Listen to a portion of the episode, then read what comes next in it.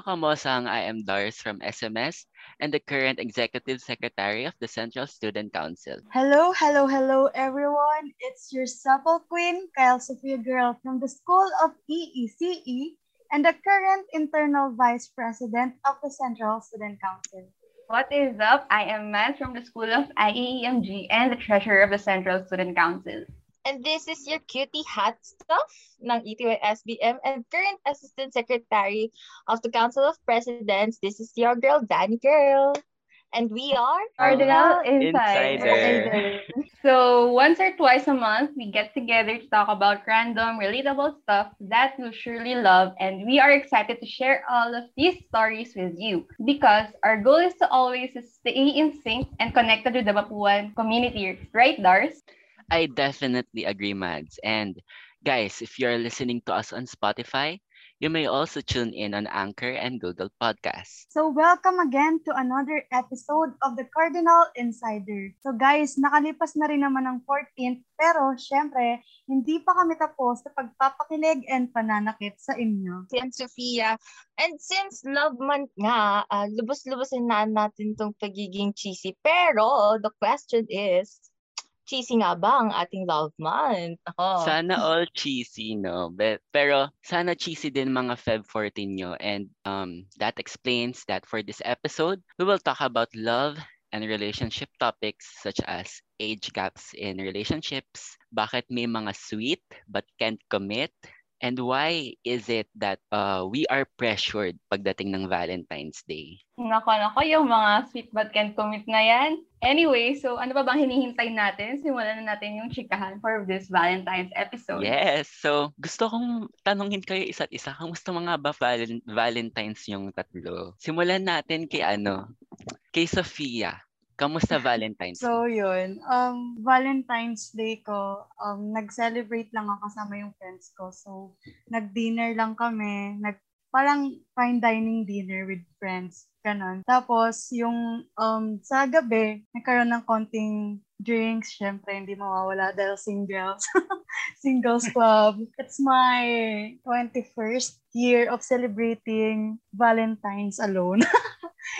If you guys know kasi, di ba, um, single kasi ako since birth. So, syempre, ano pa bang gagawin ko? I-celebrate yung, yung Valentine's with friends lang lagi. Pero, sobrang, I had so much fun naman. Um, nakapag dress up pa din ako, nakapag-ayos ako, and sinelebrate ko yung Valentine's with my close friends. So, yeah, sobrang saya pa din. Kayo ba? Lang totoo ba na single ka since birth? Yeah. Pero paniwala. Seryoso Bwe. yun. Mukha lang akong malandigan. Ay, charot. Um, siguro, ano lang, hanggang talking stage, hanggang dating lang. Pero yung Mm. as in pumasok sa serious re- relationship, never pa. Kaya, I, ano, parang kinoconsider ko na single ako since. Yeah. Mm. Maniwala kayo, please. Alright. So, ikaw naman, Mads, how's your Valentine's? Actually, hindi talaga ako nag-celebrate ng Valentine's. I mean, ewan ko, di ako sanay nag-celebrate. Usually lang with family lang, simple dinner, ganun. So, nung nag, this Valentine's year, wala ang malas ko actually. Kasi, hindi ako pag-celebrate at all kasi na-sprain yung wrist ko sa bowling. so, wala akong nagawa. Tapos yung ano, yung bebe ko, busy rin siya kasi may pasok siya hanggang 9pm. Tapos, med- med- sa malas nga yung Valentine's this year. Pero ayun, yun lang naman. Actually, nanood lang ako ng K-drama. Pero masaya naman ako sa buhay ko. Sana all may bebe. True. Bebe yung ano dun eh, yung nakakaingit na part. Yung, Mm-mm. that is. Okay lang ma-sprain yung ankle sa wrist. Basta may bebe. Grabe. Ay, yung bebe, yun yung highlight doon eh. Well, Eh, ikaw. Danny. How's your Valentine's? Ako, Valentine's ko, wala, normal day lang naman ng Valentine's para sa akin. Like, ever since, kahit nung may boyfriend pa ako nung high school, it's just a normal day talaga. Ngayon, medyo naiba siya kasi I'm with my dad and my siblings. Nag-lunch kami sa uh, famous ramen house dito sa, Tagaytay. I think the name is Surugin ni Ataba, if I'm not mistaken. And then, uh, hindi ko kausap yung crush ko. Ewan ko kung saan papunta yun. Pero, siguro pag binalikan ko tong podcast na to, tatawanan ko talaga to. So may Ayun, ah, stage ka ngayon. It's more of it's more of getting to know than talking stage. Kasi we barely Mm. talk naman in a, in a day kasi nga, Akad's life ang kuya mo. so, reveal medyo- naman dyan. tsaka na pag sure na. Ah. Ayan, yun lang naman. naman ang mga Valentines nyo. Ikaw naman, Dars. Share mo Oh. naman. Oo nga, Bayan, teka. dapat Ako yung story, ah. Ikaw ang may pinakamagandang Parang- Valentine's Parang mas eventful yung Valentine's ni Dars kaysa sa akin. Grabe. Smile. Iba yung smile Hindi niya. naman. Hindi naman. Ano lang, um, ayun, as usual, celebrate Valentine's with the family. Ever since naman, yun talaga yung ginagawa namin. And um, ang naiba lang this year, kasi, ito na nga, ano ba? ang naiba this year kasi, it's my first time to receive something on Valentine's. Yun nga, um, may tumawag kasi sa akin noon. Sabi um, hello po sir, ito po ba si Dahil Talento? From Flower Store po. Ha, anong flower store? Ganyan. Tapos, opo sir, saan po ba ang the address niyo? Ganon. So, at first, I was clueless. Hindi ko talaga alam kung kanino siya galing. Pero, kinon na-confirm ko kung kanino galing dahil um, inaamin ko, may nakakausap naman ako ngayon. Then, sa kanya nga daw galing. Yun yung naiba. It's my first time to receive flowers from someone. And wala, yun lang naman nangyari nung, nung Feb 14. Ayun lang. At least, at least, naka-receive siya. Sana kayo din. Na-receive ko, sama ng loob. Iba na ata yun. Ibang, ibang, ibang usapan yan. Ah, pero- ibang usapan yun. so, um, since we're now in our love month, kayo ba, how do you define relationship? Let's start with, ayan, Sophia. Grabe. Like kanina nung sinabi ko sa inyo before tayo mag-start, seriously speaking talaga, I don't know how to define relationship. Kung pag-uusapan is yung intimate relationship, I don't know how to define it talaga. Pero for me, ang alam ko pa lang na relationship is the relationship that I have with my family and my friends. Yung when you treat someone, my God, ang hirap guys, sa true lang. Sana hindi lang ako yung nahihirapan ngayon na i-define tong relationship na to. Ay nako, paano ko ba to sisimulan? Siguro ang relationship na lang for me is if when you value someone and merong special place yung someone in your life, ganun din yung tao sa'yo. Ang hirap, pero i-next na natin kasi I need to learn to learn more sa inyo. Hindi ko talaga alam. Attention kayo. Wala kayo mapapala sa Ang hirap, na no? Ikaw ba, So- Mads? Well, actually, kahit nasa relationship ako, nahirapan ako i-define kung ano ang relationship. But uh, I remember before, when I was younger, junior high, Mhm. uh, nagkaroon ako ng parang jowa nun. Hindi ko alam kung i-consider ko siya as jowa. Basta yun, ano lang. Tapos parang sobrang pangit nung experience na yun. Traumatic siya for me. So, nag-gaslight ako and na-manipulate.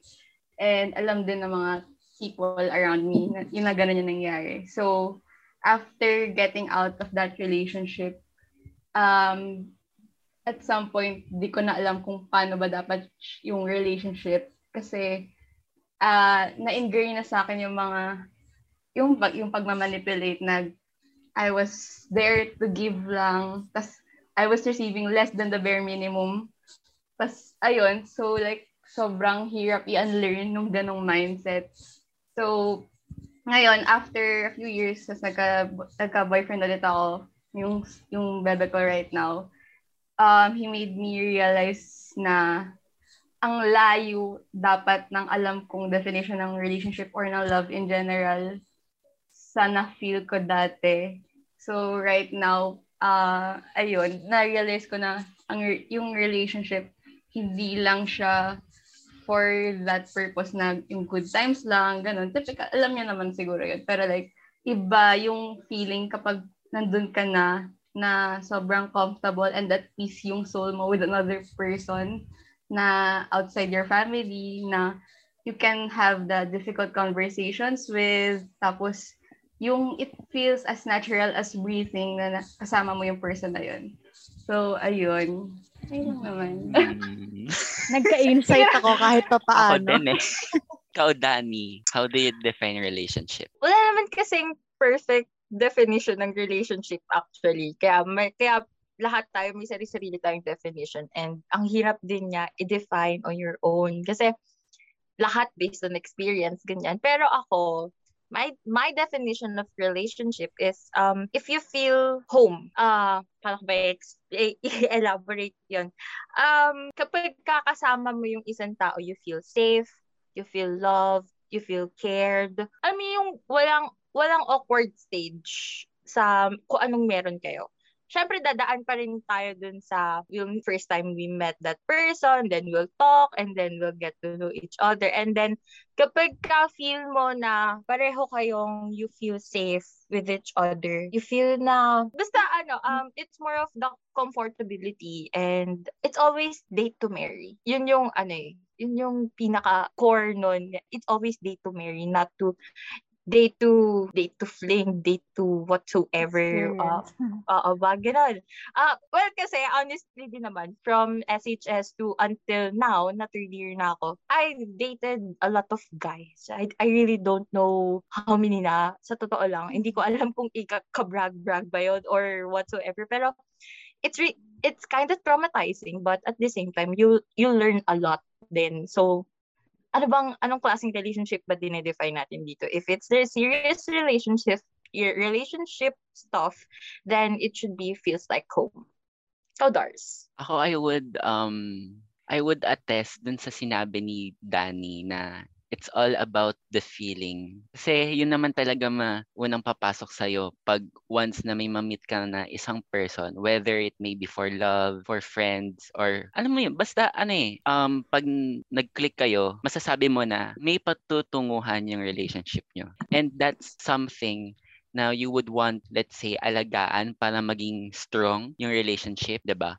And ayun, I agree din dun sa sinabi ni Danny na date to marry. Kasi at yung experience ko na I had just last December na parang ang nangyari kasi sa amin, he dated me just to see and to assess and to see, to find for red flags. Yun yung nangyari. And that's something na kumbaga on my perspective yun na yung trauma ko when it comes to to having or looking for a relationship 'di ba and if you feel nega naman initially and it means na ang feeling mo doon your relationship will not grow or not progress. So, um, hindi lang naman kasi talaga for love ang relationship. Talagang ang relationship, you can say na pwedeng work relationship, relationship with your colleagues, ganyan, with your friends. So, you, you really need to feel kung, ta- kung tama ba yung nagiging lakbay nyo, yung journey nyo as your relationship grows.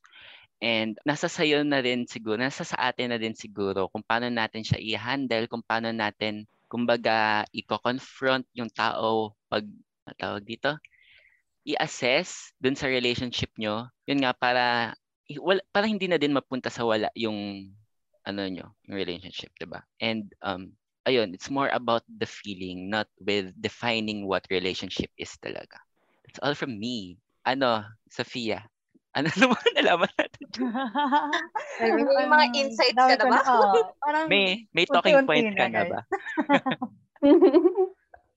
nade-develop na. So, speaking of relationship, pumunta na tayo sa age gaps. Sa tingin nyo ba, yung age gaps ba, does it matter? And kung kayo mag, kung in your perspective, ano ba prefer nyo? Younger ba? Older? Or both? Yan, kayo. Sophia. So, ako kasi, di ba, nasabi ko naman, um, single ako since birth, pero I've tried dating at yung stalking stage din. So, in my experience kasi, na-try ko na makipag-date sa guys of all ages. Oo, ang feeling. Pero Of all parang ages. alam niyo na. Grabe talaga. Hindi, charot. Of all ages. Grabe. Pero Grabe. na-try ko na kasi Bravo. yung... Wait, ang okay nun. Pero na-try ko na kasi yung older, younger, and guy to the same age sa akin. So, yun yung nire-refer ko. ang okay nung of all ages. yung one-year-old sis. Scenario of all ages. Ang gaga lang. So, yun na nga.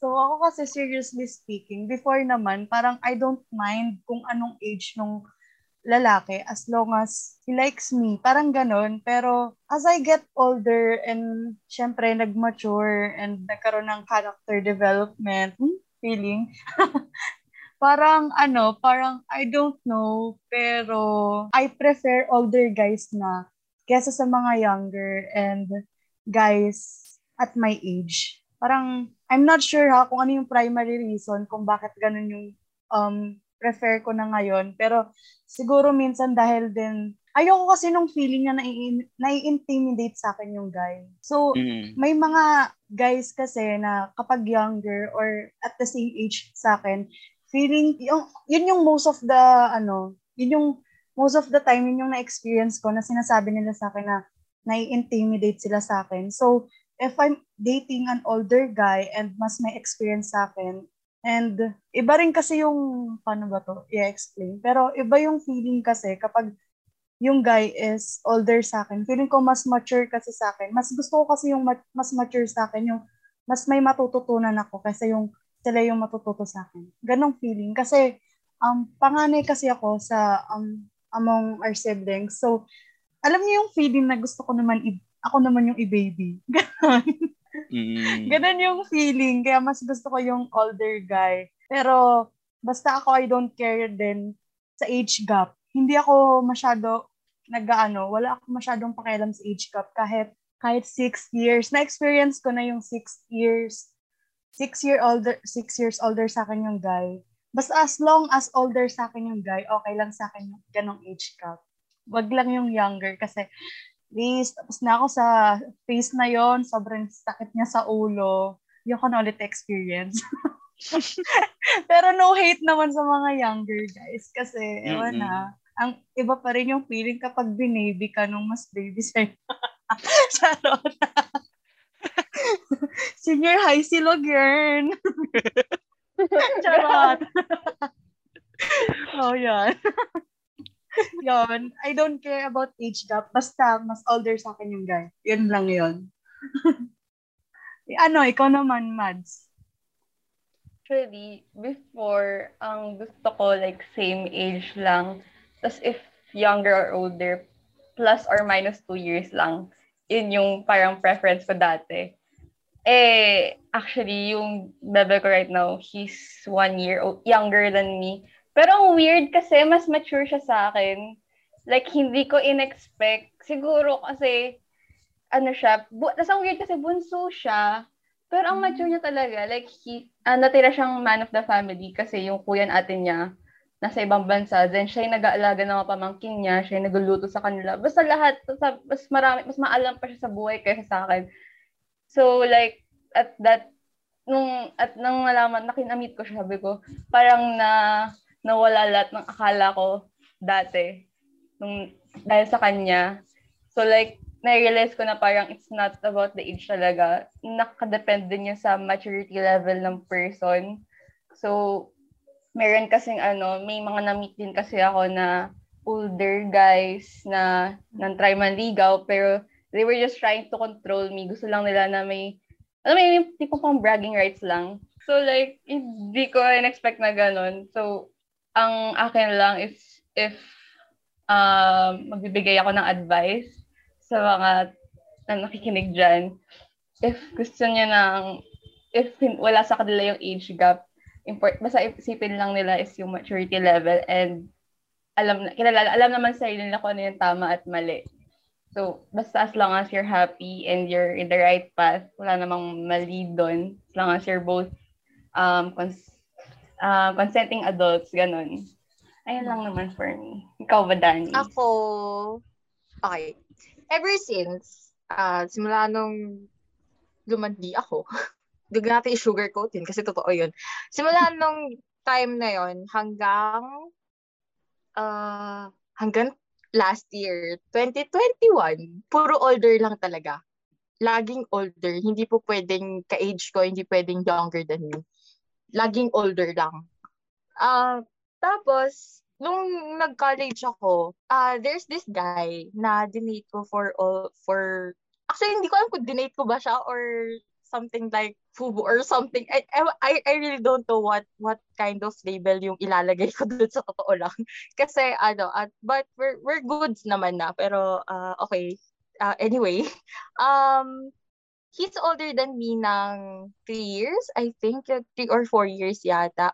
Ah, uh, uh, ganun. Tapos, hindi, I was expecting, kasi di ba usually pag sinabi natin sa tanda, ah, mas matured, ganyan. Sabi ko, it's the other way around. Sabi ko, ako pagod na akong umintindi, gano'n. Sabi ko, hindi, ayoko na. Di, okay, balis ako sa, ano na yun, sa part na yun. Sa, balis ako sa relationship na yun. Tapos, this year, eto na nga. um, there's this guy, uh, schoolmate, schoolmate, kabatch ko siya. Tapos, um, he's re- he, he's younger than me ng isang taon.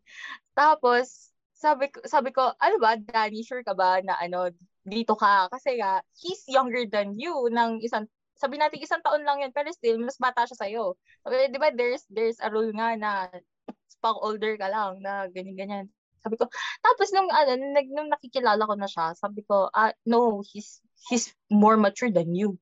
Sabi ko, kung ako sa'yo, sige, kilalanin mo pa. And, ayun, uh, so, uh, moral lesson of the story, of course, don't, wag mong i-judge yung tao based on their age. Kasi, uh, it depends kung ano yung na-experience nila in life. So, doon nakadepende yung maturity level ng ng ano, doon na doon nakadepende kung gaano sila ka-matured. Ganyan. So ngayon, pag tinanong ako kung ano ba mas prefer ko kung mas bata or mas or mas matanda, sasagot ko pa rin mas matanda. Pero susundan ko na ng basta matured. Ganun na hmm. lang na ano, wala nang definite uh wala nang definite age kasi I tried uh young uh one year older, two years. Umabot nga ako ng 10 for some reason na hindi ko naman naintindihan kung paano ko napunta sa 10. Pero napunta ako sa 10. But uh, that guy, he's really good. He's a really good guy.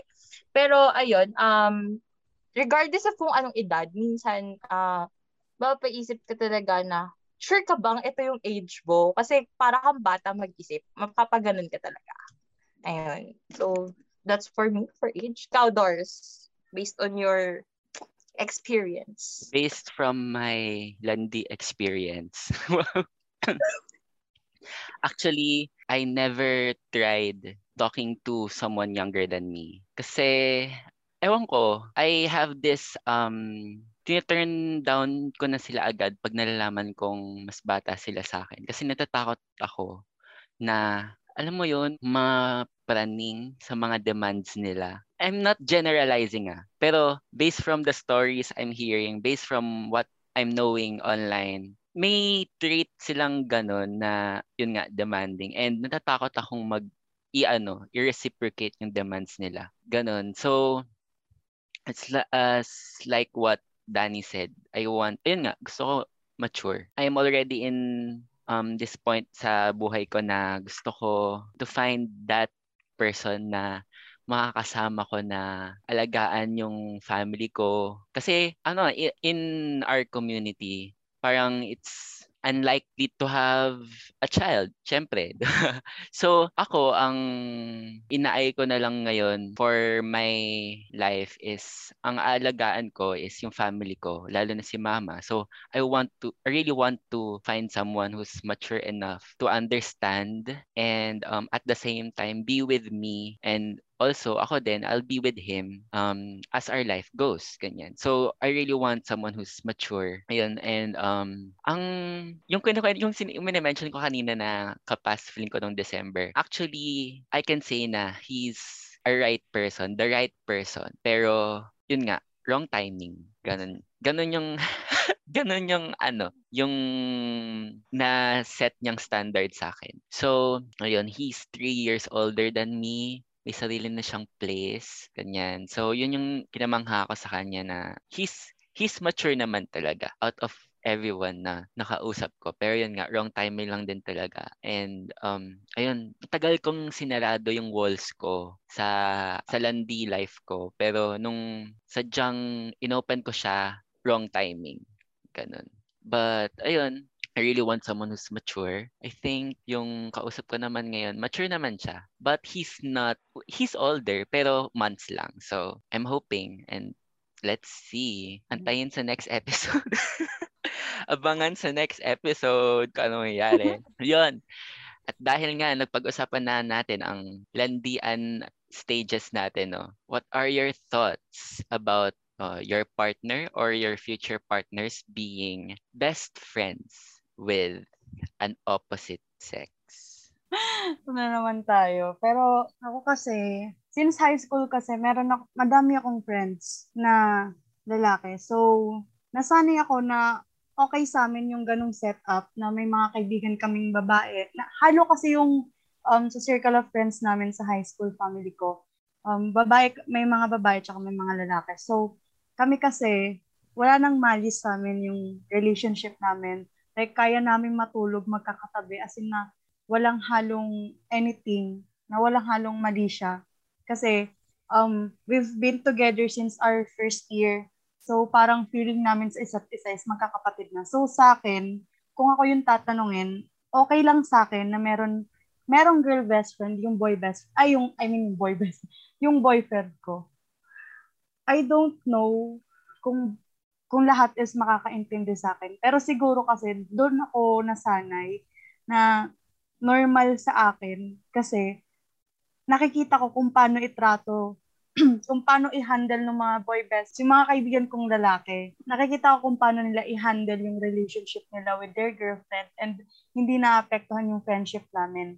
So, na-experience ko na before since halo nga kami, di ba, sa circle of friends namin um, merong nag merong naging um, magka-relationship sa amin yung dalawa naming friend, yung babae and lalaki. So, naging sila and hindi naman nagbago yung touring nila sa other yung yung girl hindi naman nagbago yung touring nila doon sa ibang lalaki naming kaibigan.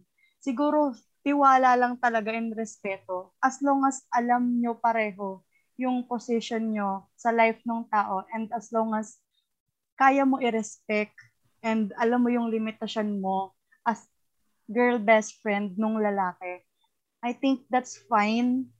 Hindi tayo magkakaroon ng problem doon. Pero once na nakita ko or na-feel ko na pinarap, kasi minsan kasi hindi rin natin maitatanggi na problema na rin yun ng lalaki minsan. If you feel like na nafe-feel nung girlfriend mo na na-intimidate siya or basta iba yung nafe-feel niya dun sa girl best friend mo, siguro it's time na ikaw na mismo yung mag, ano, tawag dito, yung ikaw na yung mag-step up and iparamdam and ikas, um, like, i, ipakita mo sa girlfriend mo na walang kailangang ikabahala, yung ganun. Kasi ako naman, syempre dahil ako, hindi ako nagmamalinis or anything, pero kasi yung mga kaibigan kong lalaki ngayong college, ito na lang yung ngayong college kasi since hindi ganun kahaba yung naging pagsasama namin compare sa high school best friends ko, high school boyfriends ko na syempre parang magkakapatid na nga turingan namin. Dito sa college friends ko, meron din silang, most of my college friends na lalaki is may mga girlfriend.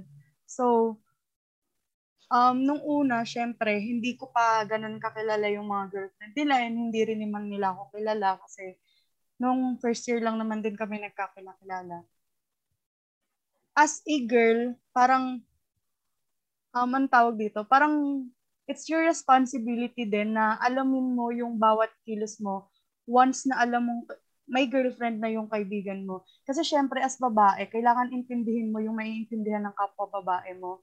Na ikaw yung umintindi na, na kung ganito yung nafe-feel ng babae kahit wala ka namang ginagawa. Lumugar ka, ipakita mo na walang kailangan ikabahala and irespeto mo kung ganun yung nararamdaman niya. Pero in our case kasi, ang maganda dun sa mga, sa na-experience ko naman, nagiging ka-close ko yung girlfriends ng mga kaibigan ko ngayong college. So, kapag may mga hangouts kami, na like kunyari sometimes iinom kami sa condo, ganun, or aalis kami ng guy friends ko. Kasi if you guys know, kasi 'di ba, electrical engineering ako. So, most of my guy friends, my OG friends sa college is lalaki. So, yun. Kaya, ganun yung nangyari na ikino-close ko na lang yung babae para maging komportable din sila sa akin. So, kapag may mga time na na lalabas kami na hindi sila makakasama, kampante sila, nakasama ako ng guy friends nila, ay ng boyfriends nila. Kasi alam nila na mapagkakatiwalaan ako. Tapos, eto rin, na-experience ko na to na yung friend ko is nagsaselo sa akin yung girlfriend niya. So, tong friend kong to, since high, since elementary kasi, um, hindi kami ganun super close nung Ellen, pero like we're, yeah, parang close din talaga kami noon, pero hindi lang sobra. Tapos, naging, nag-start lang talaga na naging super close kami is nung nag-senior high na kasi lumipat kasi ako ng school from high school. Tapos, nung nag-senior high na, saktong naging mag-classmate ulit kami. So, na- meron na kaming bond and um, parang ma- nagtuloy lang yung friendship namin ngayong senior high. Tapos, ang touring kasi sa akin nung, nung guy friend ko na yon is parang ate niya ako. Kasi hindi ko rin alam kung bakit. Pero parang kapatid yung touringan namin. Ganun kasi ako kapag nagkakaroon ako ng guy friend. Parang kapatid yung touring ko. Feel ko naman lahat ng mga nasa circle of friends na halo, kapag may mga kaibigan kang lalaki, sobrang nagiging protective ka din minsan. Lalo na kapag nafe-feel mo yung guy friends mo is nasa isang toxic relationship. Parang ganun. Mm. So, yun. As atin niya, parang medyo nagiging, ano ako, protective sa kanya. Kasi, syempre, hindi naman pwedeng yung perspective lang ng babae yung iintindihin ko lala, lagi dahil lang babae ako. Iniintindi ko rin yung nararamdaman ng guy friend ko. So, yun na nga. Uh, medyo toxic sila nung time na yun. Tapos, umabot sa point na eto ha, I don't know. Hindi ko talaga alam kasi hindi ako aware na may ganong salusan na palang nangyayari. Kasi, hindi ko alam kung bakit nga siya magsiselos dahil wala talagang kailangang ikaselos. Like, I don't know kung manhid lang ba ako or or whatever. Pero hindi ko talaga alam kung when nag-start na na na-feel niya na pala yung ganun. Tapos, um, ang ang kaigihan lang dun sa guy friend ko is hindi niya ako iba kasi yung naging ano namin friendship eh. Yung like nakasama ko siya, nakasama namin yung isa't isa like sa hirap and at ginhawa. So iba yung pinagdaanan ng friendship namin na para hindi itapon na basta-basta. Parang ganon. Pero alam namin sa isa't isa na walang mali siya yung relationship namin kadiri kasi yung feeling na nung malilink ka sa guy friend mo, na feeling mo, kapatid mo na yun. Parang ganun yung feeling, diba? Ang ginawa, hindi, ang, kung paano siya hinandle nung kaibigan ko is, sobrang humanga ako sa kanya na hindi niya ako iniwan, as in never niya ako iniwan. Kahit sinabi na nung girlfriend niya na layuan na ako, ganto ganyan, siguro na feel ko lang na dumas, dumistansya siya pero never siyang nang iwan. Yun yung maganda lang sa kanya. Tapos, kaso ang pangit lang doon, sana sinabi niya rin sa akin para alam ko na gano'n na pala yung nangyayari. Pero, depende rin kasi yun sa pag-handle. Parang, ewan ko ba kung paano nangyari doon. Tapos, yun na nga, nagselo sa akin si ate girl. Tapos, tapos yun, hindi ko naman alam, kinausap ko siya na ganito nga yung nararam, na ganito lang kami nung friend ko, na wala siyang kailangang ikabahala. Tapos, pinaintindi ko sa kanya kung bakit ganun lang kami ka-close. Tapos, after nun is, nag-usap kami ni nung friend ko na yon na ayusin na lang namin and um mag ano kami mag hindi mag-iwasan na pero parang mag-set na kami ng boundaries and ng limits para din sa ikakapayapa ng utak ng babae. So yun, so po, text rin naman pala silang magtatagal. Nag-break lang din naman pala sila. Muntik pa masira yung friendship namin. Magbe-break lang din pala kayo. Aloka kasi girls. My God, baka mapanood nyo to. Pero hi, sana masaya na kayo sa isa ngayon. yun lang. Kaloka. So, yun. So, yung sagot ko doon, ang haba, pero ang sagot ko doon, okay, as long as alam nyo yung limits and boundaries nyo. ang haba, nagkwento. Grabe. Hindi. Pero, syempre, para ano, ma, ano din namin, yung, kumbaga yung perspective mo about doon. Hmm. Diba? How about you, Mads? Actually, for me, I don't find it na masama na mag yung partner ko is may friends, close friends or best friends from ng opposite sex. Kasi in the first place, I'm not selosa naman in general unless like may makita kong kakaiba na talaga. Um, pro, uh, naalala ko nung junior high school, yun nga yung kinukwento ko kanya. Hindi ko lang consider ko siyang ex. Sana hindi ka nanonood ngayon. Um, may, ano siya, ano kasi siya eh, marami nagkaka-crush talaga sa kanya, like, sobra. Tapos, alam, harap-harapan siya nilalandi sa harap. Al- alam mo yun? Na kahit nung nagkasama kami sa harap-harap siya nilalandi. Wala akong pake kasi like, alam ko naman na ako yung gusto. Oh, ganda. Charot. Ganda. pero ayun. Pero at some point, naalala ko, um, may, nap- may pinagsalasan ako noon. Top, nung around grade 11 kasi lumipat na ako na senior high sa Mapua. Tapos siya nag-stay dun sa school namin nung junior high. Tapos napansin ko na parang yung pinapost na picture nung junior high best friend ko, like magkadikit na magkadikit sila, kulang na maghalikan sila sa pictures. Tapos, sabi, kinonfront ko siya, sabi ko, ba't ganon? Parang sabi ko, in-express ko lang sabi ko, parang I don't feel comfortable na ganon. Tapos people were thinking na sila and iniwan ako. Parang ganun. Wala akong paki kung iniisip na iniwan ako or something. Pero like, alam mo, parang respect man lang mm-hmm. na ganun. Pero wala. Tapos, ang nangyari pa, inaway niya pa ako for being selosa, for being the toxic one. Tapos, uh, exam namin yon sa Kim. Alala ko yung grade 11. Tapos yun napag-aral kasi inaway niya talaga ako. Like, pag nangaaway siya, ina, sobrang toxic niya kasi. Like, minumura niya ako, ganun. Like, sobrang lala. So, sana talaga niya pinapakinggan ko. Pero ayun, sobrang stress ako that time. Tapos, yung friends ko nung junior high school, parang, inakututin na ako, kinakontakt nila ako, sabi na, ba't ganun? Ba't ganyan yung pinupost nila? Sabi ko, actually, hindi ko na alam. Di na ako makapag-isip na maayos kasi kailangan ko mag-aral para sa exam ko.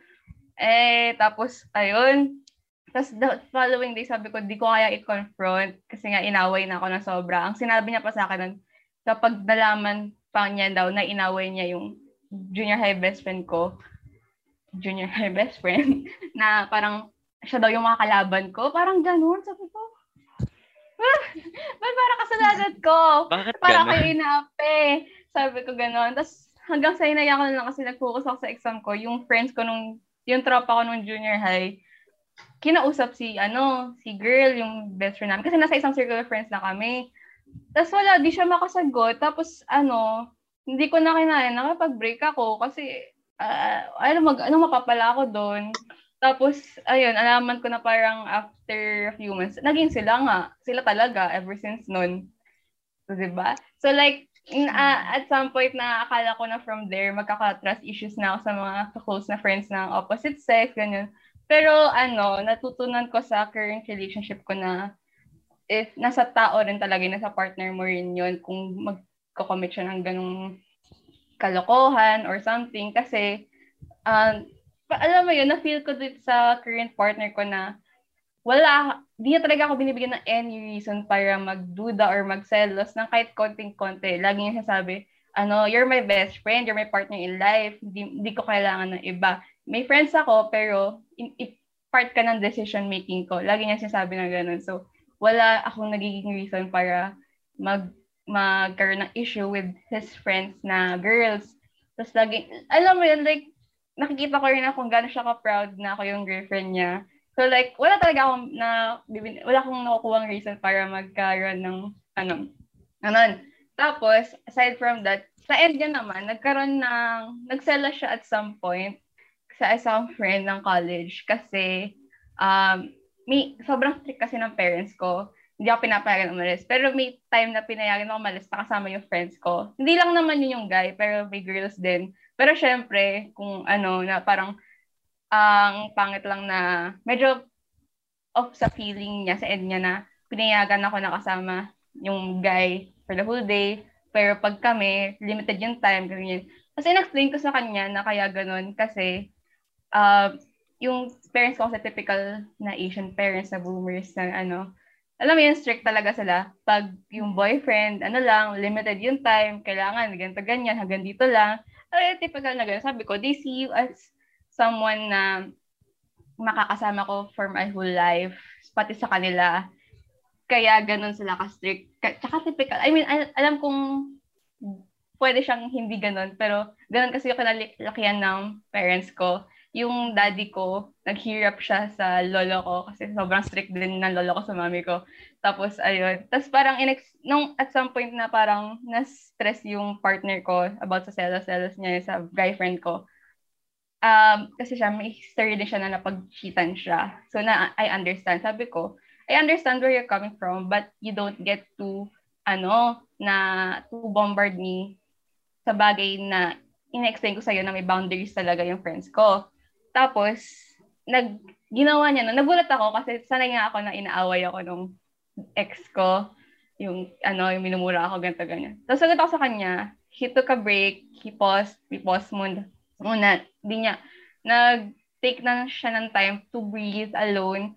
Tapos, pagkatapos niya nun, magpahinga, he came back to me, nag-message siya sa niya. Nag-sorry siya sa akin for being at some point irrational kahit alam niya naman na siya yung yung love ko and everything, sabi niya na, hindi mo kailangan lumayo dun sa friend mo kasi I understand. Pinaka, alam ko naman na hindi mo gagawin sa akin yung ginawa ng ex niya sa kanya.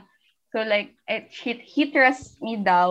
So, wala naman siyang issue dun. So, I think, ayan nga, what the point is, nasa partner niya rin yon or future partner kung anong gagawin niya sa decisions niya about some friends ng opposite sex. Kasi, hindi mo makakontrol yan. As long as you're, you know your self-worth, kung anong dapat mong gawin when the time comes na sana wag naman.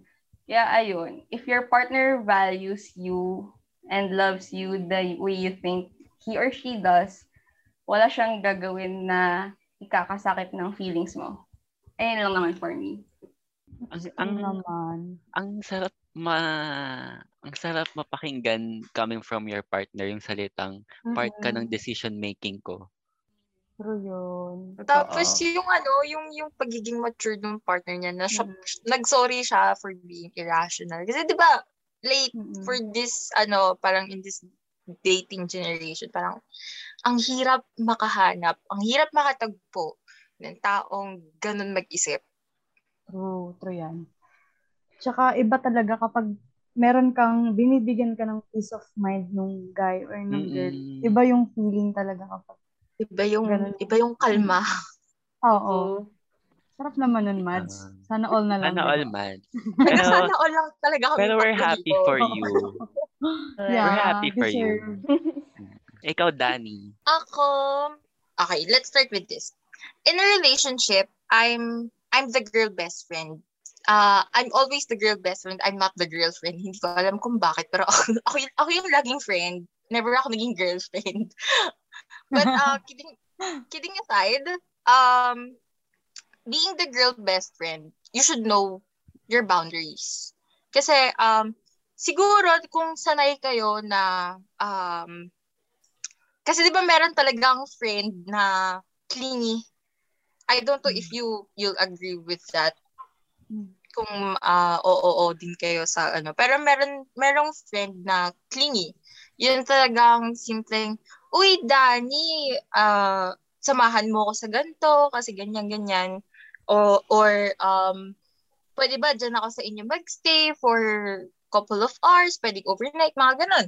Uh, o kaya, uh, on, a, on a regular basis, on a day-to-day basis, uh, magka uh, ano ba yun, nakapatong yung ulo, yung ulo mo sa balikat niya or the other way around, ganon. Um, but, uh, you do that kapag single ka.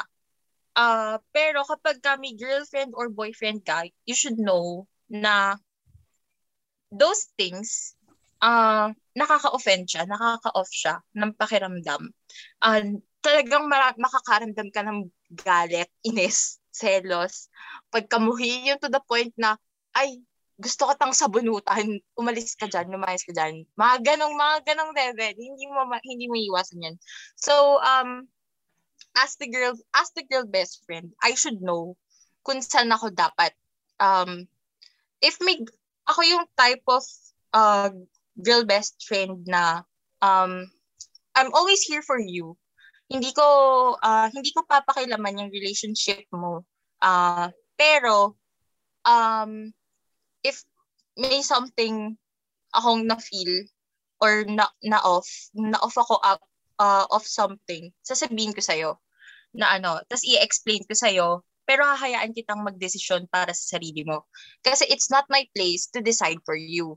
Ganon. Um, kasi meron akong ano, meron akong tatlong guy friends. Super duper close. As in talagang yung dalawa doon, uh, parang ko silang kuya. And then yung isa doon talagang uh, he's my college best friend. As best friend talaga. Ano, uh, parang an, inampun ako ng mga parents nila, ganun, ganong level. So, yung dalawa kong, yung dalawa kong uh, friends from senior high school, they're my kuyas. I, I call them kuya talaga kahit magkaka, same birth year lang kami. I call them kuya. Uh, yung parents nila, pinapayagan nila ako mag-overnight doon. And so, my parents, uh, nung senior high school kami, sabay talaga kami, sabay kami pumapasok, sabay-sabay kami umuwi. Kahit iba-iba kami ng time ng uh, ng class magkaka sila STEM, ako ABM. So, yung building ko nasa kabilang side, yung building na nasa kabilang side. Ganun. Tapos na nagka, uh, bago sila magka-girlfriend, um, I used to hug them, ganyan. Uh, minsan naka-angklap ako sa arms nila, ganon. Mga ganong level of, ano, napagkakamala na mag-jowa, ganyan. Uh, pero nung, ano, nung time na sinabi ni kuya sa akin na, hey, help me. I, I need your help magtatanungin ko na si girl to be my girlfriend. Sabi ko, oh sige, game, game ako dyan. Anong kailangan mo? Lahat kang gawin ko, tutulungan kita. And then, the next day, nung ano, nung nagpe-prepare na kami, um, kinakabahan daw siya kasi baka hindi daw siya sagutin. Sabi ko, that's very impossible to happen. Kasi, uh, bago kami naging friends, nililigawan niya na yun. And, kinonfront na rin ako ng girl na uh, parang we talked about kuya and then uh, dun ko na-realize na uh, ano to, at some point, magsiselos to sa akin. So, nag-set ako ng boundaries kay kuya. And then, ayun, uh, tinulungan ko siya. And then, that, yun nga, nung tinanong niya na si, si, si girl, she said yes. So, sabi ko, kaya, uh, ano ba yan? Sabi ko dun sa, sabi ko sa kanila, hindi kayo pwede maghiwalay. Okay, hindi kayo pwede maghiwalay kasi pag naghiwalay kayo, yung pagbibilad ko sa araw ng tatlong oras para lang makakuha ng, para lang dun sa binili kong tatlong, do, alam ko three dozen yun eh, three dozens ng red roses, mababae wala. Kasi sobrang, sobrang init sa binyan dun. Tapos naghahanap kami ng murang flower. Tapos ina- pina-arrange pa namin yun ni kuya. And then, ayun, um, then being being on the girlfriend side naman, um, dapat naman maintindihan mo na hindi lang sa'yo umiikot ang mundo ng jowa mo. Kasi kapag inisip mo yun, that will be a very unhealthy relationship. Super toxic nun. Um, una sa lahat, nakakasakal yun. Second, um, yung pagiging, yung ganong klaseng ugali na feeling mo dapat ikaw lang yung babae sa buhay niya um, ano siya, uh, tawag dito, hindi siya, hindi siya maganda. Kasi, uh, parang pinagbabawalan mo magkaroon ng buhay yung jowa mo outside, outside you and your relationship.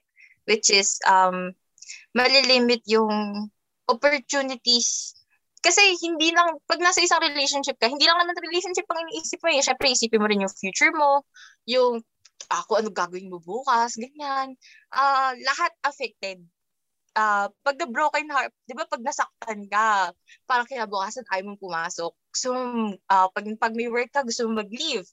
Di ba merong, meron ako nakita, merong movie na ano, I think si Miles Ocampo yung bida doon. Uh, parang tinanong niya na, ang heartbreak daw ba, hindi daw ba pwedeng gawing valid reason for a sick leave? Kasi di ba nasaktan ka rin naman. So, bakit hindi siya valid for sick leave, di ba? ayun. Um, let's be matured na um, hindi dapat tayo lang, hindi, in a relationship, hindi lang kayong dalawa. I mean, syempre, uh, do your own stuff, di ba? As, as magjowa or as a partner, mag-asawa or I really, ano. Um, pero, you should know that there's a life outside you. And, um, yung mga best friend na yan, they're always there for your partner. Wala ka na, parang, ang magagawa mo lang dyan is to understand. And uh, if merong something off, pwede mo naman kausapin yung kaibigan ng partner mo. Be matured about it. Ganon. Um, pwede, pwede naman talaga maging open-minded ka lang. Ganon. And kung ikaw naman yung friend, know your boundaries as well. Respektuhin mo kung ano yung meron sila. Don't make decisions for your friend. And also, um, wag mong i-cloud yung judgment ng tao. Kasi kapag na-cloud yung judgment niya, magli-lead yan lalo sa mas malaking problema. I swear to God. Based on experience, I swear to God, oo. Baka, pag na-cloud yung judgment mo, wala na. Dead end ka na. Ayun. Ikaw, Dars, gusto ko malaman yung side mo about dyan sa mga um, best friend. Kasi 'di ba, um knowing na you're part of the of of the LGBT community. Uh-huh. Uh, ano yung uh, so malak- mat- mataas yung tendency na hindi lang opposite sex yung yes. magiging friend ng Yes. partner mo. So anong stand mo sa um pagkakaroon ng best friend either ng uh, same sex or opposite sex? Um, yung stand ko, it's okay. Yun nga, it's it sounds cliche. It's okay, but know the limitations. But based from my experience, I have my own reservations regarding this topic. Kasi itong si Past Fling, December Fling, he has his own place, but he's living with his best friend. Lalaki din. Gay din. And um, inaccept ko naman yon nung, nung nagto-talking stage pa lang kami. Nasa, sinabi naman niya sa akin na yun nga, he's living with his best friend. And kaya, kaya he's living with his best friend kasi nung kasagsagan ng pandemic, nung nag, ano, nung pumunta doon yung mga friends niya, kinabukasan, nawalan siya ng AirPod, ng phone, and um, other stuff pa dun sa desk niya. And ang nagaw ang nangyari kasi noon, tang- natanggal lahat yung alarm ng pagbukas ng pinto, ganon, yung um yung typical kasi yung ano niya, yung place niya kasi powered by Google Assistant. Hey Google ganun. So nakakapag-set siya ng alarm, lahat ng lights automatic kapag may gumalaw, bubukas, ganun. Na-turn off yon nung kumuha nung stuff niya. And yun yung naging trauma niya, kaya may kasama siya sa, ngayon, kasama niya best friend niya. But, ayun, in, I understood naman. I trust him naman with that. But then, one time, inaya niya ako mag SM Fairview. Na- Na-mention akong yung location ko. But anyway, ayun, inaya niya ako mag-mall. Ano, right after our HIV testing nun.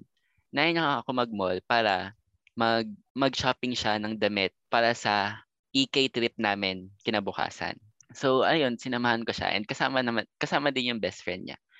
Sinamahan ko siya. So nung namimili na kami ng damit for him, he kept on asking the best friend, "Uy, okay ba 'to sa akin? Bagay ba 'to sa akin?"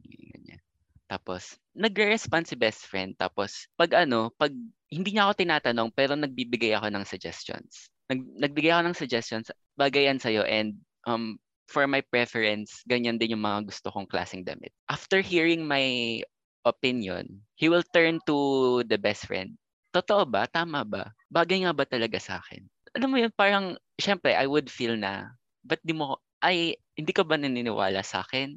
Ganyan. So, all throughout our shopping, nagbibigay ako ng suggestions, pero palati niyang kino-confirm sa best friend na, tama ba? Tama ba? Tama ba yung sinasabi ni Dars? Ganyan. But then, ayun, after nun, naging tahimik na lang ako kasi na-feel ko na parang hindi naman na-validate yung lahat ng mga sinasabi ko. Hindi na recognize kasi parating kino-confirm sa iba, hindi sa akin. Eh ako nagbigay ng opinion na yun. So, I remained silent after that. Then, naulat ako that day, nag-tweet ako that day, nakakaulat tong araw na to. And nakita naman yun nung kausap ko na ba't ka naulat? Sinabi ko yung reason. Then nag-sorry naman siya. Pero, nung kasagsagan na na ng ng ano namin, nung pag-part ways namin, na-bring up na naman yung topic na yun. And ang sinasabi niya, hindi naman daw ako nagvo-voice out ng opinions ko, hindi naman daw ako nagsasalita. Inulit ko sa kanya na yung naging scenario na parati mong kino-confirm lahat ng sinasabi. Parati, parati mong kino-confirm sa best friend mo yung lahat ng sinasabi ko. Kaya ako, nanahimik na lang ako. Kasi hindi naman ako, pin, hindi naman pinapansin yung mga sinasabi ko. Tapos, ang, sin- ang sinabi niyang reason is yun daw yung red flag ko. Sabi ko, first of all, inaya mo ako, ako yung guest mo, ba't kailangan ako yung mag-reach out sa'yo? Hindi ba dapat ako yung i-accommodate mo? Inaya mo ako mag-mall eh, 'di ba? Naging tahi- naging tahimik ako tapos sasabihin mo na ano na hindi ko siya ina-accommodate, ganyan. So, come to think of it, if you guys would answer this one, sino yung red flag sa amin? 'Di ba? 'Di ba? Ay, nako. So, yun, that's my reservation. So, coming into this new guy na I'm talking with, um, straight siya before. So, yun din yung isa pang, hindi naman sa kinakatakot ko, pero um, come to think of it na din na what if may, may lumapit sa kanyang tao? Di mo alam kung girl or boy. Kasi nga, dati siyang straight. Ganyan, di ba?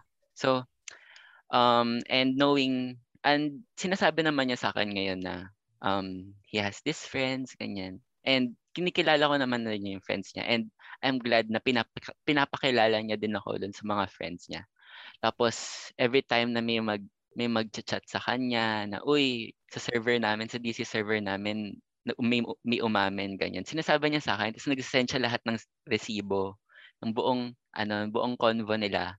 Just so, just for the reason na hindi ako maano, let's say, marattle sa thoughts ko na baka ganito na yung nangyayari, ganyan. Kasi kwento ko na din sa kanya yung experience ko with my former. And he assured me, yun nga, kaya naka, nagustuhan ko yung sinabi nung bebe ni Mad sa kanya na Hmm. na um, part ka ng decision making ko.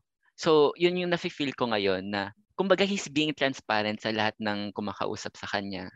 And I really, yun yung ina-appreciate ko sa kanya ngayon. Although hindi pa siya ganun ka-out, especially with her parents, I'm glad na alam niya yung mga ganong ano, mga ganun na dapat gawin, knowing din na ako I'm out na talaga. So, ayun, pero I know I know rin myself kung saan ako hanggang saan ako kasi baka mamaya mag-expect ako, 'di ba? So, Mm. andun pa rin yung um naghihinder sa akin na wag mong ibigay lahat kasi baka mamaya at the end masaktan ka lang katulad nung nangyari sa former mo.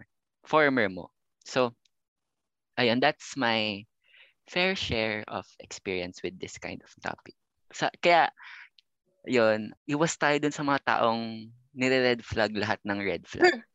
yung ano, yung, yung, yung ang red flag person talaga, hindi nila nakikita yung sarili nilang red flag. And Mm-mm. yung green flag sa'yo, gagawin nilang red flag yun. Mm-mm. Ako, Laging, Totoo. laging, Diba? lagi kang babalik ta rin. Totoo. Takot Sila yung kasi sila mga sa mga sarili nilang gawain. Oo. Wala silang sense of growth, ganon. Oo, hindi mga, mga walang, walang self-growth, ganyan. At Mm-mm. dahil dyan, sa tingin nyo ba bakit may mga taong nape-pressure pag palapit na ang Valentine's? Sophia. Hmm. sa part ko kasi, hindi naman ako pressured sa Valentine's Day. Pero, ano ba to? Siguro, sa perspective ko, since yung mga kapatid ko kasi, both of my brothers kasi is merong mga girlfriends. Siguro dun lang sila pressured sa part na need nila gawing extra special yung Valentine's. Kasi syempre, naiintindihan naman natin na kahit hindi Valentine's, kailangan iparamdam natin dun sa special someone natin na everyday is Valentine's, ganun. Na everyday i-appreciate natin sila, everyday ipaparamdam natin sa kanila yung love kahit hindi Valentine's. Pero syempre, if Valentine's, kailangan parang merong extra dating. Siguro, nag, nasanay lang din kasi talaga tayo sa ganitong ano, na kapag Valentine's Day, kailangan kailangan magregalo, kailangan lalabas kayo, kailangan bongga, parang ganun. Pero on my part naman, hindi ako nape-pressure sa Valentine's. Siguro dahil hindi rin pa rin naman ako nagkakaroon ng boyfriend, kaya wala pa akong standard ng Valentine's na gusto ko. So, I don't know. Kayo ba guys? I'm not so sure about this eh. Feeling ko si Mads merong ano dito. Magandang Si Mads. magandang si Mads. ma-share. si Mads ang Mm. merong ano dito. May mga, meron tayong makukuha kay Mads. So yan. Well, uh, same kay Sophia, and sabi ko rin kanina na parang hindi ako mahilig mag-celebrate ng Valentine's Day. Just because growing up, my family made me feel that every day you can go all out sa loved ones mo. Not just sa partners, but they always make me feel I am loved. Na kahit random days, spoil nila ako ng chocolates, ng flowers, ganon lalo na yung ano ko, yung lolo ko noon sa mom side kasi ah when I was a kid, my mom and dad lagi silang wala kasi nag-work pa sa yung mami ko nag-work pa sa sa bank, dad yung dad ko nag-work siya sa yung siya yung nag-run ng business namin until now. And uh, both of them had barely time na sa during the maghapon every day for me. So madalas na sa lolo at lola ko ako. And I remember na even as a kid, yung may lolo, yung ano niya, lagi niya ako pinagluluto, lagi niya sa akin pinapaalala na, asal bata pa lang ako, lagi niya sasabi na, pag tumanda ka, magka-boyfriend ka, dapat katulad ng ginagawa ko para sa'yo, ganun, ganun. Gumagano siya. Tapos, syempre, as a kid, di ko pa naiintindihan yan, pero lagi niya akong pinag gumagawa siya ng donuts na may chocolate. Kasi at nung bata ko yun lang kinakain ko na donut sa kanya. Tapos binibigyan niya ako ng ano ng flowers noon madalas. Kaya so parang as a child na parang never ako na pressure sa Valentine's na mag effort ng todo-todo for someone. Kasi mas na mas gusto ko yung everyday na random small things. Not necessarily bibigyan ako ng kung ano-ano. Hindi ko kailangan yun. Ang gusto ko lang yung ma-feel ko na uh, na I am loved in general. Tapos, ayun, um, tas aside from that, yung lola ko kasi, he passed away nung 12th birthday ko. Like, uh, midnight nung birthday ko. Tapos, pagkatapos ng midnight, ano, wala na siya. Hinintay niya lang talaga yung birthday ko. Tapos, ever since that, every year during Valentine's, napapanaginipan ko siya, binibigyan niya ako ng yung flowers and donut na ginawa niya. So like kahit wala siya na feel ko pa. Ewan ko kung subconscious ko lang ba yun or may meaning talaga siya. Basta every year ganun yun. Tapos yung daddy ko, napakita niya sa akin na ano, on random days, he would spoil my mom and even me and my sister na kahit walang occasion na random, di namin birthday, walang, basta ganun, random days na ganun. So like, yun yung natutunan ko sa family ko and even sa mga pinsans and tita ko na gano'n. So like, uh, magka, pag may partner ako na, yung partner ko ngayon, parang gusto niya na sinuspoil ako lagi. Like, gusto niya ibigay lahat sa akin. Pero on random days, gina, napansin ko na ginagawa niya rin yun. Ma-mention ko lang na, parang gusto ko ng Jolly Hotdog and fries kasi favorite ko yun. Mamaya-maya, nanonood lang kami. Nandyan na. na. Kasi sabi niya, gusto ko lagi kang busog. So kaya pag sabi niya na, pag nag, ano kasi siya, nag-bake siya, may business sila. Tapos kapag may gusto siya i-try na i-release sa business nila, sa ipapatikim niya muna sa akin. Kasi magugulat ako, magkapa-deliver siya sa akin from all the way from Makati to Laguna. Kahit magkano pa yun, ipapadala niya ako. Sabi niya, ano, bigyan mo rin sila tita. Ginawan ko rin sila, ganun siya. Tapos, um, not, aside from that, pag napunta siya dito sa akin, ay sa akin talaga, sa bahay namin, ano, lagi siyang ano, may dala talaga siya na, alam mo, na gusto niya ipa-feel sa akin. Tapos, ang maganda pa doon, pati sa family ko, lagi siyang may merong something for my sister, for my mom, for my dad. So, ayun, hindi ko alam, for some weird reason, na uh, nami-mirror niya yung gusto ko makuha. So, that's why hindi namin both na-feel yung pressure ng Valentine's Day. Kasi we we are used, both both of us are used to showing love even in just small things every day. So, ayun. Pero, eto curious ako, Mads. Ano na ba yung pinakabonggang nangyari or binigay sa'yo ng bebe mo? Kahit ano ah, Ah. kahit hindi naman sa Valentine. Pinakamaganda, pinakabongga. Actually, ang hirap. Kasi, wait lang, na, na, na ano ko, natahimik ako. Kasi daw, siguro, sobrang, hindi siya material thing. Ang pinakabongga na nabigay niya sa akin is yung peace, peace of mind ko. Yun. alam mo, lagi niyang pinaparamdam sa akin na, ayun, na I'm part of his decision making na kada kilos niya, ay, he's taking consideration ako. Nagka-plan siya lagi ng future for us. Alam mo yun, hindi lang siya puro ako sa buhay niya. Marami siyang ginagawa on his own. Independent siya. May plan siya for himself. Pero at the same time, I'm part of that. Hindi ako nawawala doon. Yun yung pinaka na appreciate ko kasi I wasn't, I didn't receive that dun sa past na guy. Like, ako yung hinahanap ko siya. Tapos hanggang sa I gave up na ma-receive ko siya na baka hindi lang talaga ganon. Na baka I'm just I'm hopeless romantic na ganon. Pero at tapos ngayon, unexpected na binibigay siya sa akin without even asking for it. Sarap nun, peace of mind. Parang sa dami-dami ng pwedeng talagang alam mo pag usually pag ang tanong sa'yo is yung most bongga, talagang sabihin sa'yo yung malaking-malaking bouquet ng flower Oo. or um, pile of pile of chocolates, uh, nag-date kayo sa some fine dining, ganyan. Oo. Pero yung two months, peace of mind, saan ka makakahanap ng taong bibigyan ka ng peace of peace of mind? mind. Wala.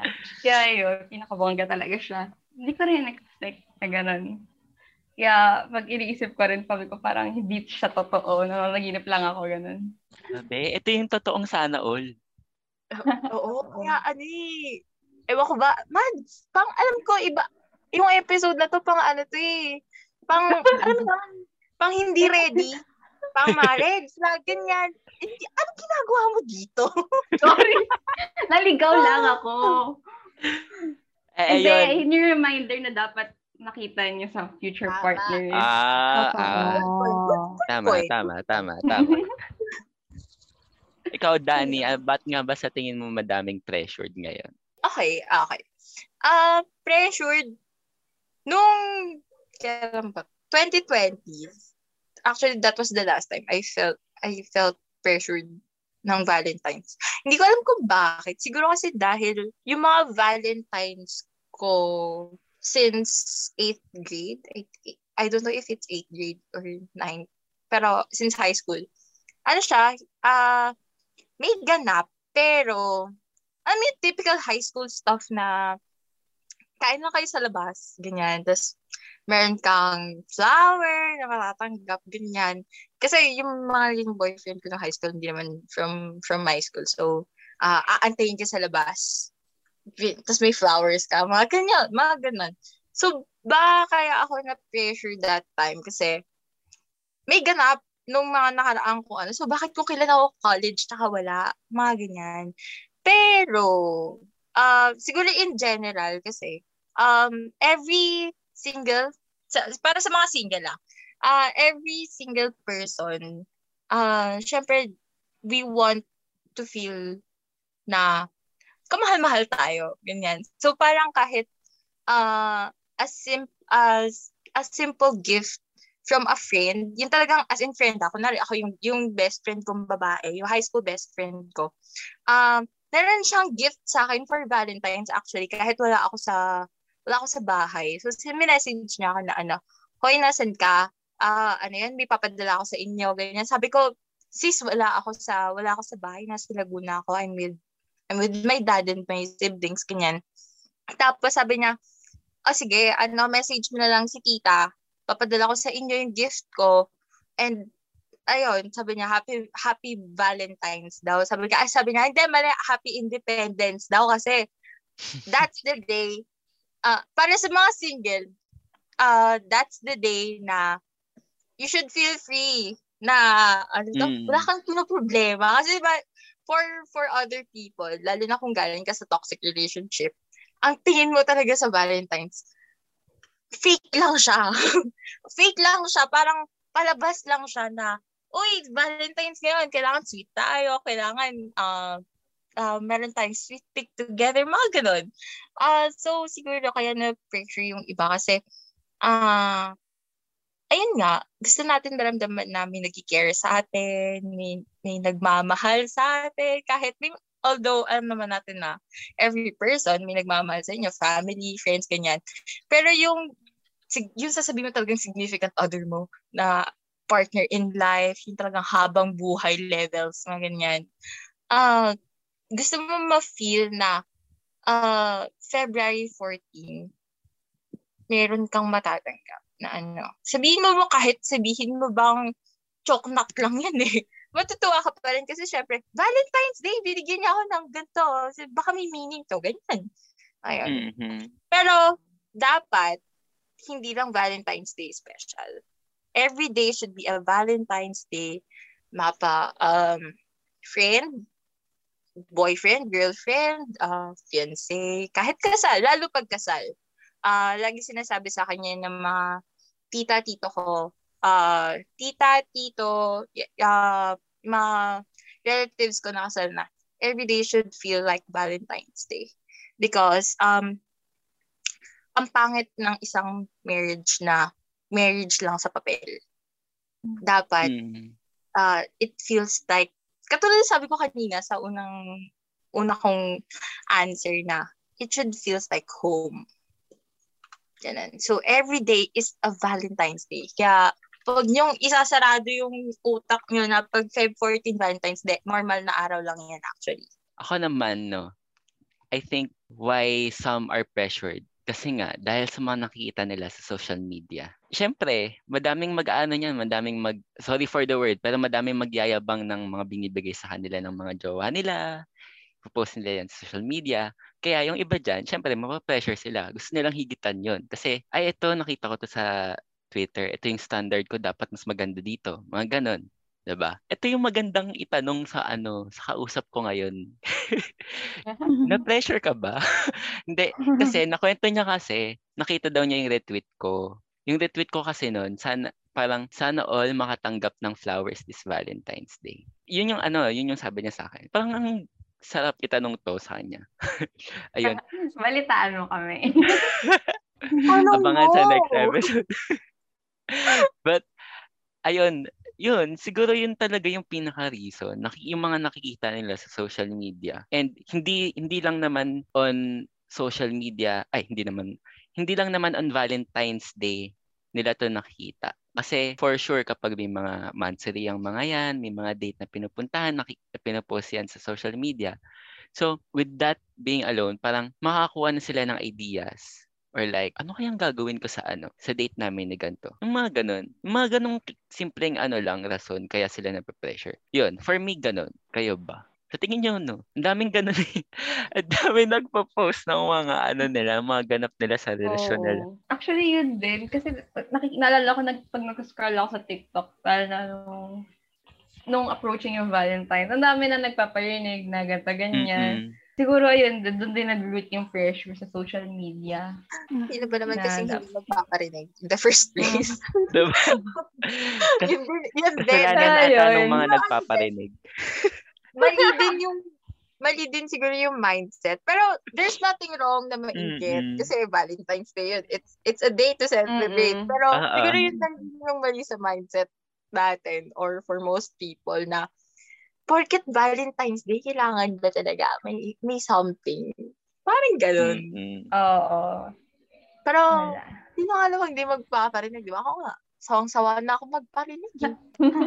Hanggang parinig na lang yung Ba't ko. para, parang hanggang GC din ata nagpaparinig.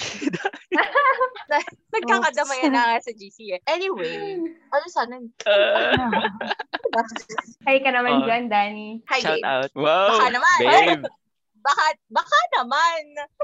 Nasa getting to know pa rin ba tayo? Until na, eh, joke lang, joke lang. Ayun, baka ma, ayan, ito yun eh. Baka, baka, Baka ma-pressure. ma-pressure. Baka Ah, ma-pressure. baka ma-pressure. Iniiwasan, iniiwasan ko ang magtanong and mag, ah, iniiwasan magtanong and I'll let him, parang at his own pace, ganyan. Mhm. Kaysa yung, kaysa yung i-pressure ko siya. Kasi ako, tagal ko, I mean, di naman sa matagal, pero kaya ko naman mag-wait ng kung kailan siya ready. Well, sana hindi nga lang late. Kasi, parang ano yan eh, parang, parang papasok ka sa class. Ah, papasok ka, so, sana nasa grace, sana pumasok pa siya sa grace period. Huwag Ah, naman ah. siya, huwag naman siya umabsent. Ganon. Pero, crush, baka naman. Galaw-galaw. Galaw, pakigalaw ang yung baso. At dahil na-mention na ni Danny ang talking stage, let's get down to our last question. Ang pinaka-inaantay na question ngayon. Bakit nga ba may mga sweet but cannot commit? Mukhang napasinghap si Sofia. Anong... Tama, ano ko, hindi ako nakailag. Kaya mo pa ba itawid ang episode na to? Hindi ako nakailag. Teka lang. Paano ba to? Kasi ang always na sinasabi ko, every time may nag-a-ask sa akin na mangliligaw sila or every time ina-ask ng friends ko, bakit hindi pa din ako nakik- kumo- nakikipag-commit or nag-enter ng relationship. Isa lang lagi ko sinasabi, ay, dalawa lagi ko sinasabi.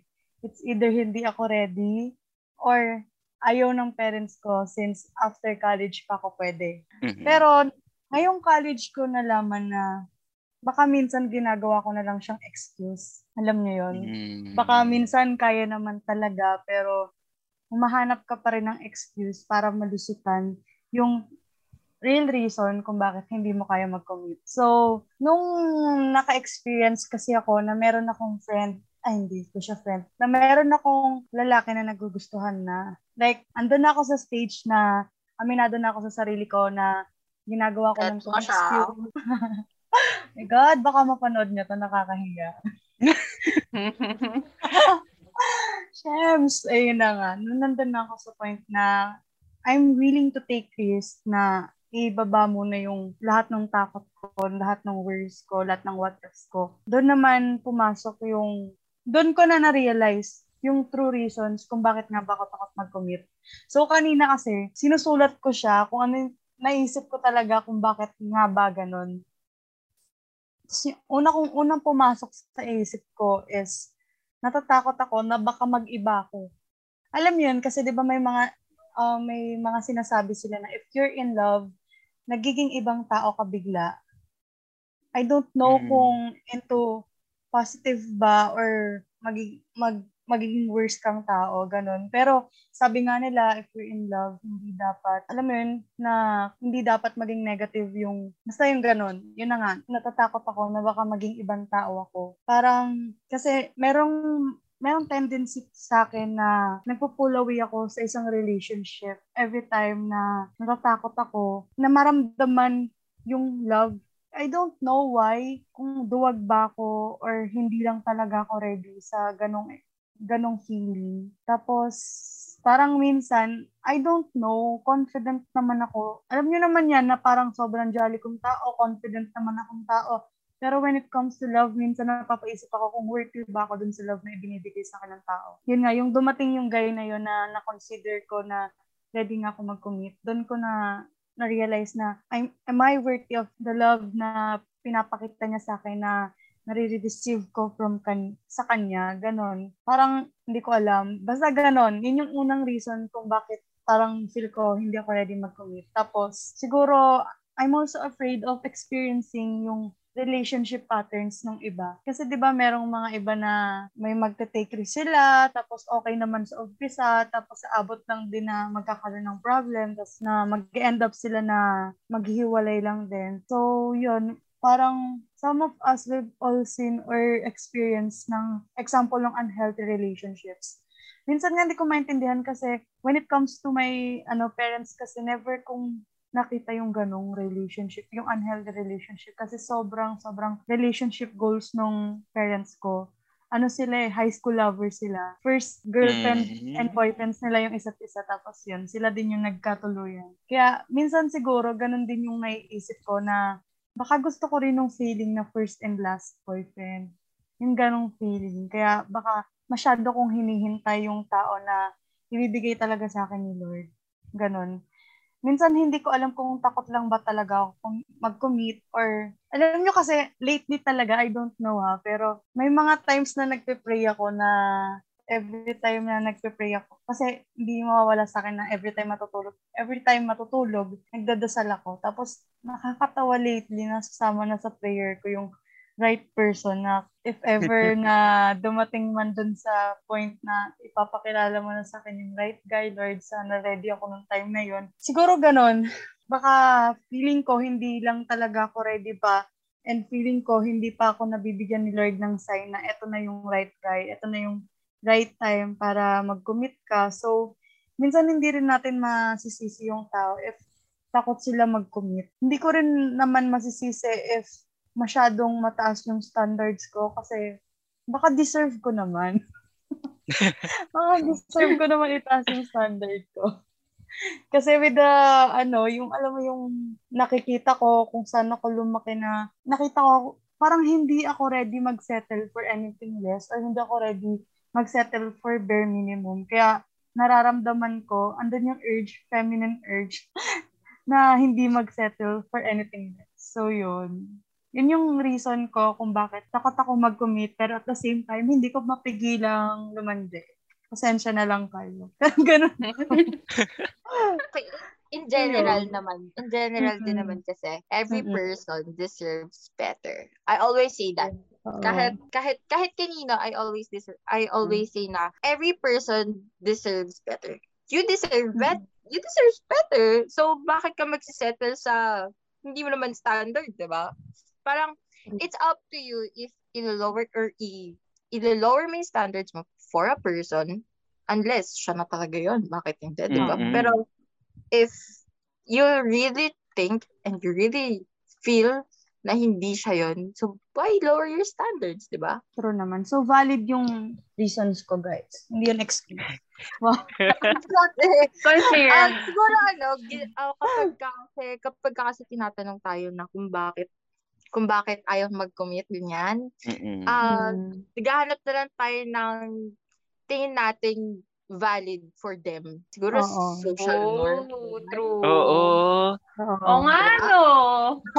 Galing mo talaga, Dan. Ako na lang to, guys. Hindi, ex- yun, yun kasi experience ni Dan. Nagawa ko din kasi. Naghahanap lang din po ako ng validation sa episode na to. So, baka pwede naman. Mukhang valid naman kasi nag-agree kayo. Oo, tama. Pero totoo naman. naman. May point.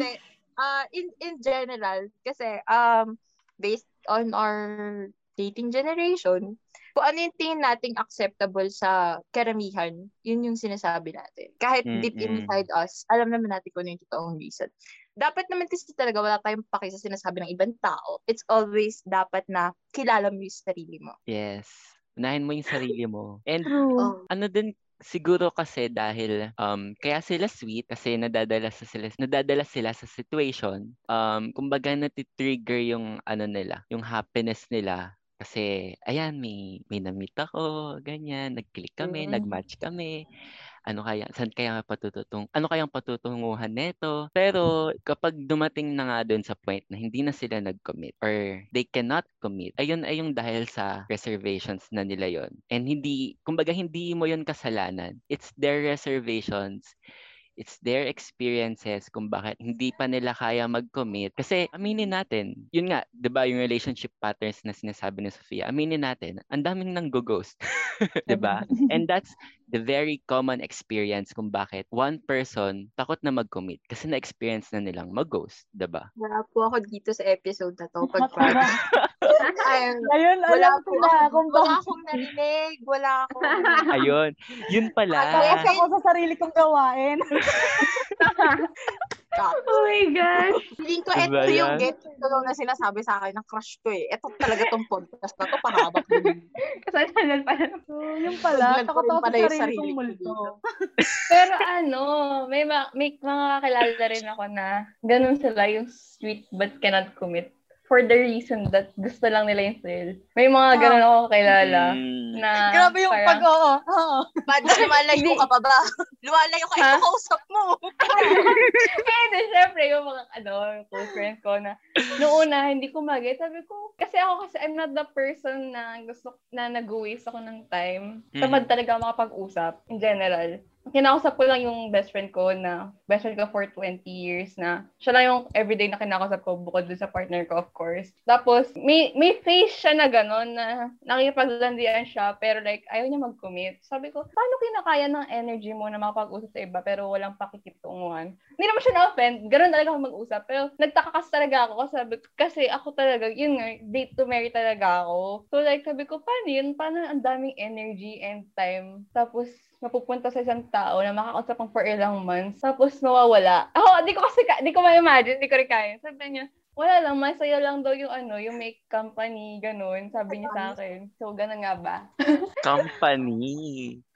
Well. Kasama. Well, Well, Ayun. I can Tapos, actually, tapos, aside from that, nakakatawa. Uh, Di ba kasi ngayon nga, ako makapag-usap nung talking stage namin ng partner ko ngayon. Hindi ko siya sineseryoso, like hindi ko sineseryoso sinasabi niya. Nag-reply lang ako kailan ko gusto kasi lagi ko rin siya natutulugan. Pero interesting siya kausap. Ganun lang talaga ako na di lang talaga ako ma-chat na person. Tapos parang nagbibigay kasi sa akin ng hints na na-crush niya ako na, na ever since he met me, nakikita niya sa akin, ng ganyan, ganyan. Tapos ako, sabi ko, thanks.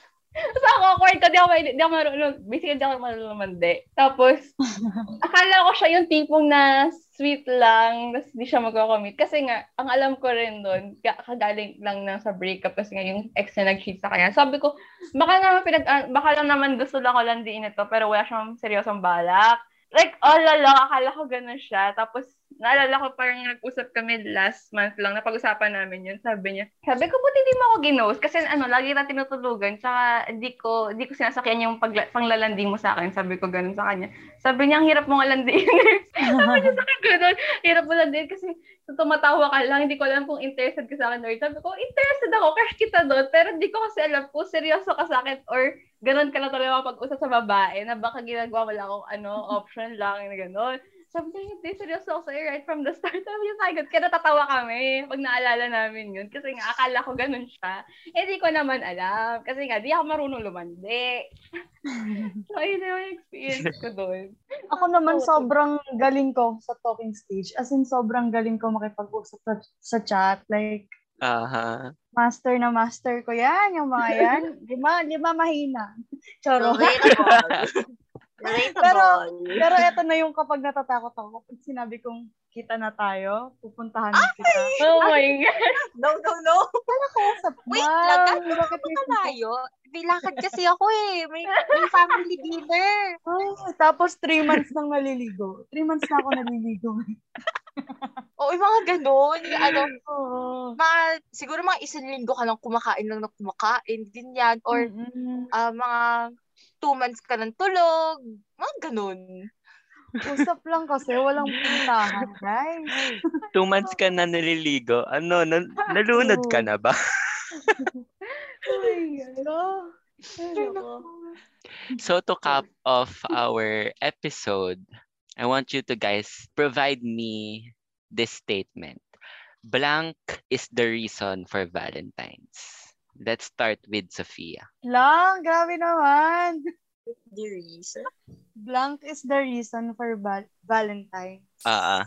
Grabe. Pwede ba mag-pass muna? Pass. ah, sige, balikan ka namin. Balikan niyo ako. Ikaw, Mads. Hirap naman. Wait lang. True. That is the reason for Valentine. Wait lang, ang hirap nakaka-pressure. Parang kailangan na yung mo. Blank is the reason for Valentine's. Ako, Blank. ano, Sige, sige, go. Sige, go. simple lang naman akin. Love. Ah, Lalayo ako- ka ba? Ako Lalayo pa sagot. ba? May iba akong sagot. Sige. Ayun, sagot Ah, ko ano? dyan.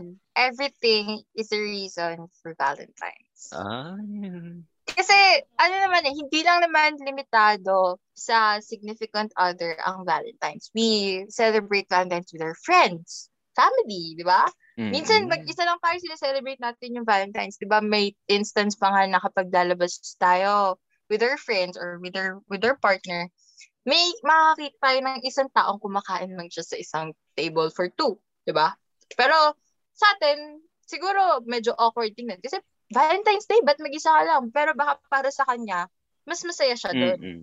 Valentine's Day is for every for everything for everyone. Yan. Ah, may naisip Yeah. na ako.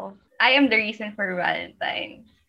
Kasi, hindi lang I, syempre ikaw, ourselves, gano'n. Ah, maganda. okay. Maganda talaga yung mga sagutan ni Matsel.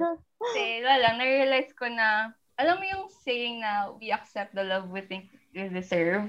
Pero I Mhm. think that's wrong kasi pag ganun parang ini-ingrain na society sa atin kung ano yung dapat ma-receive natin. Pero in general, nag-root sa sarili natin yung love and what we deserve. Na if you love Mhm. yourself, if you know na kung ano dapat yung treatment na madadeserve mo, hindi mo na kailangan mag-rely for others for that. I mean, masaya yun if you love. Pero iba yung contentment na kapag sa sarili mo palang alam mo na kung ano yung alam mo na yung capabilities mo, alam mo how to love yourself, how to be comfortable in your own skin na yung tipong when you look in front of the mirror, you love what you see. Ganon. So, love, everything, tsaka I am. Sige, ano na lang siguro. Pressure sa Sofia. Parang na-pressure ako sobra nung ako pa yung dinulo. Siguro ano, genuine happiness is the reason for Valentine's. Kasi gaya nga nung sinabi nyo, hindi naman kailangan magkaroon ka ng primary reason, hindi kailangan ng ibang tao, hindi kailangan ng special occasion para maging masaya ka every Valentine's. As long as genuine yung happiness mo, genuine yung love na natatanggap mo, and pinaparamdam mo sa ibang tao, I think special or enough na siya na tawaging Valentine's. Kasi syempre, alam naman natin yung um, real essence ng Valentine's. Yun yung iparamdam sa ibang tao, yung love, and iparamdam yung i- i-appreciate or yung loved ones natin. So, yun, genuine happiness na hindi mo kailangan magdepende sa ibang bagay, na hindi mo, basta yun, alam nyo na yun. Wala kayong makukuhang wisdom dito pag pinagsasabi ko. Ay, pero hindi, maganda. Oo. Oo. Happiness. Yan. It's a way that eh, Valentine's then is um a reason to or kumbaga pwede natin i-celebrate ang isa't isa. Yung importance ng isa't isa and yung presence, 'di ba? Mm-mm. Yeah. Kasi Valentine nga, Valentine's is for everyone. Yan. May partner, wala single, complicated, broken-hearted. Di ba pag kahit naman broken-hearted, di ba? Bitter ka nga pag Valentine's, di ba? So, ibig sabihin, nagmamatter pa rin yung araw sa'yo. Yes, amen. Oh. Martin 2022. meron pala, meron pala ako mga lines, lines dito. feeling ko, feeling ko yung mga kasama natin sa USG, CSC, COP, parang sa akin may makukuhang quotes. quotable, quotable pala ako today, hindi ko alam. Possible person. Yan. Okay, so kaya ba may gusto ba kayong sabihin sa mga mapuans natin? Natin. Tayo.